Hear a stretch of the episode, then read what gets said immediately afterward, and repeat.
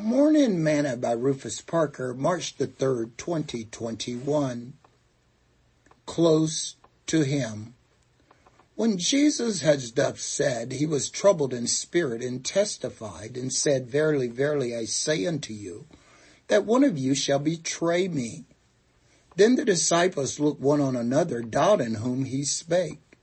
Now there was leaning on Jesus' bosom one of his disciples whom Jesus loved.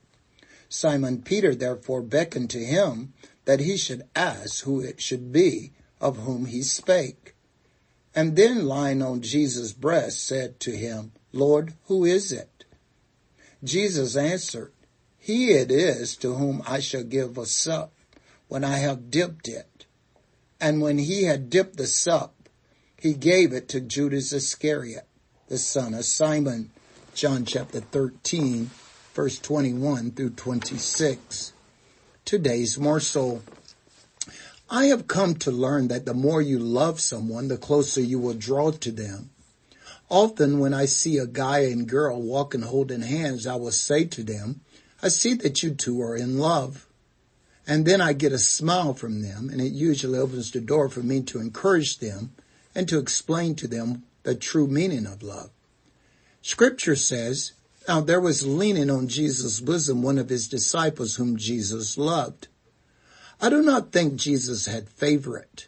I believe that he loved them all the same. I think that John loved Jesus and he showed it by his closeness to him. Scripture says of David and Jonathan's friendship, and it came to pass when he had made an end of speaking unto Saul, that the soul of Jonathan was knitted with the soul of David and Jonathan loved him as his own soul, 1 Samuel 18, 1. Jonathan loved David the same way that he loved his own soul. Jesus loved his disciples the same. Maybe if couples would learn to lean on each other's bosom more, their love for one another would be stronger and their marriage would be more enriched. Jesus has proven that he loved you and me by the example at Calvary. Now he asked us to show ours to him by staying away from sin and drawing nigh to him. Sing this song with me today.